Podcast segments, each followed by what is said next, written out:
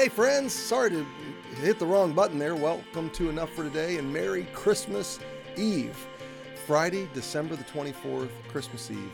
I'm sure you've got a lot going on today, and I hope that you enjoy it. And I hope that you truly spend some moments today worshiping and loving Jesus, your Savior, who counted you precious. In fact, we're studying Psalm 72, and in verse 14, uh, we find out that your blood is precious in his sight. It was so precious that he shed his blood to redeem you. He shed his blood to save you and to give you his life and his hope and his peace. And that's what we celebrate this week, today, tomorrow. And wherever this broadcast finds you, I hope that you have a wonderful day of encouragement with those you love and from those you love. And if it's a quiet day alone, uh, then Jesus alone with you, celebrate him and thank him for what he's done for you and who he is. Hey, we're in Psalm 72, and I want to spend a few minutes with you there. And before I do, I want to invite you to come to our uh, Christmas Eve service tonight at 5 o'clock. It'll live stream as well. We'll be about one hour, but we will we will present the gospel and we will pray that God will be glorified in it. It'll be a special time of worship for our church family and a gospel outreach for our neighbors and friends and coworkers. So invite somebody and come celebrate Christmas with us. Then on Sunday we will be in families together, 9 and 10:30, all the kids sitting with their parents. We'll continue the Christmas oracles. In fact, we'll finish Christmas oracles on Sunday, and I look forward to that as well. Well, we're going to pick it up today in uh, verse 15. We're talking about the messianic kingdom, Jesus' kingdom, and how great and wonderful and awesome it will be.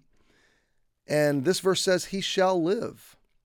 I mean, isn't that what Jesus says in Revelation? I am the one who was dead and now am alive, and I will be alive forevermore. He shall live, and to him shall be given the gold of Sheba, the wealth of the world, really.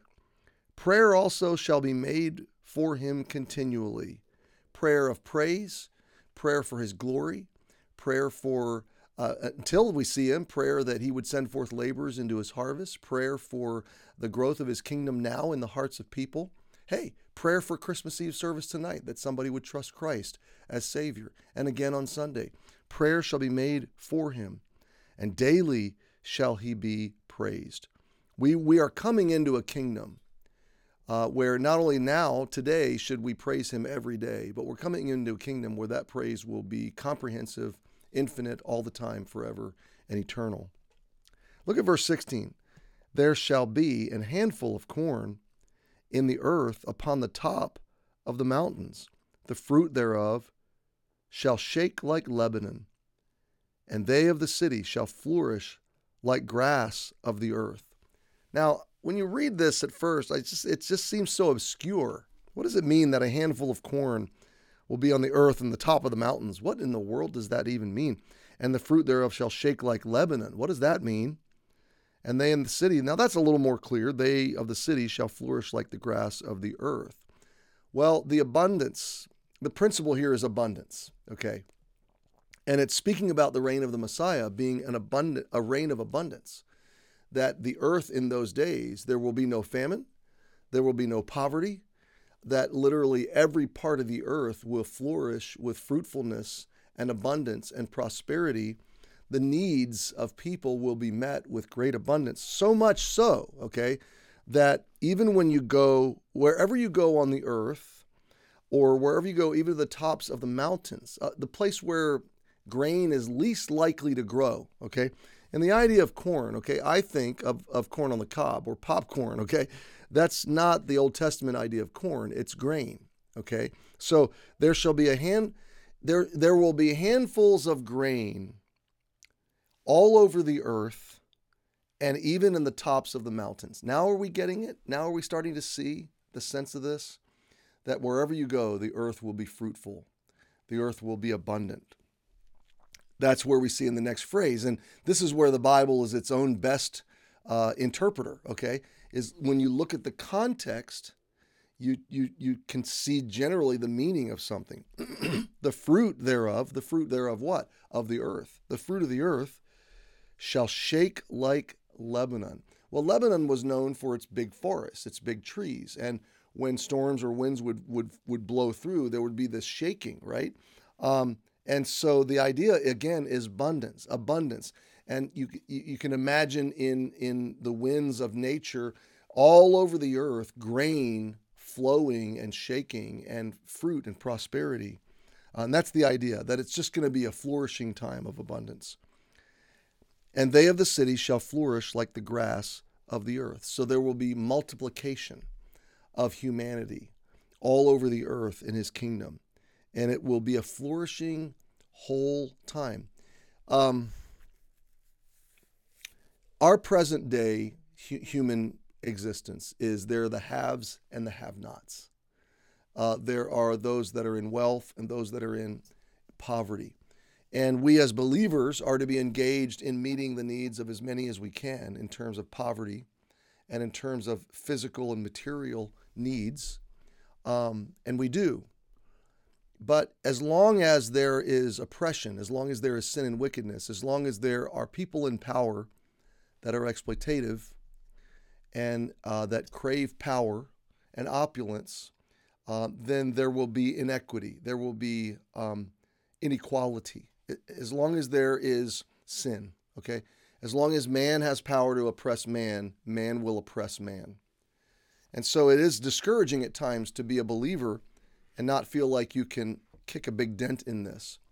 But what is the real answer? well, the real answer is, excuse me, to kick a dent as long as we can, as much as we can, with the resources God gives us. But to know in the big picture that He's going to flatten it all. He's going to bring all uh, wickedness and oppression and injustice to an end. And in His reign, there will be abundance everywhere and for everybody. Everybody will have as much as they need of everything they need and everything they could ever possibly want. There will just be no lacking whatsoever. So that's verse 17. Verse 16 is this picture of abundance. Now look at verse 17 and we'll park it there and pick it up on Monday uh, in 18 and 19 and 20. His name shall endure forever. I'm reminded as I read that phrase of the I'm sorry, uh, the Messiah and the Hallelujah chorus, and he shall reign forever and ever. And I can hear uh, the voices in my head, and he shall reign forever and ever. And uh, what what a, what a beautiful picture of hope that we hold to. I, I hope that you've enjoyed looking at Psalm 72 for this reason.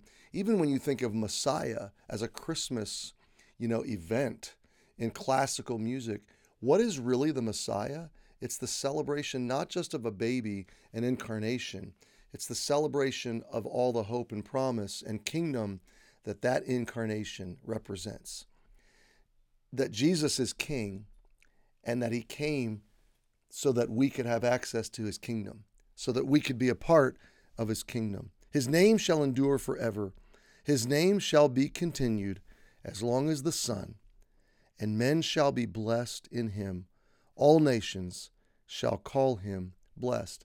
Now, those things are being fulfilled even right now. Everywhere you go on planet Earth, there's somebody calling Jesus blessed, magnifying him, praising him, worshiping him. There's somebody who belongs to him. But I love this phrase that men shall be blessed in him. You know, to whatever degree you are blessed, my friend, he is uh, James says that God is the giver of every good gift. Every good and every perfect gift gift cometh down from the Father of lights, with whom is no variableness, neither shadow of turning. He is a giver, he is generous, he is a blesser. And you may have some burdens today, but let me encourage you not to spend today and tomorrow licking your wounds or looking back with regret or just moping. No, Think about your blessings. Think about how blessed you are in Him. It's real, my friend. You are blessed in Him. He is a blessing, generous, giving God. And He's blessing you right now, even as we speak. There are blessings unfolding in your life. So be blessed in Him. Call Him blessed. Bless His name. Uh, worship Him today. enjoy Him, celebrate Him, realize every bite of food, every gift you open flows from His goodness. Happy Friday, Merry Christmas, have a wonderful weekend, and I'll see you on Monday.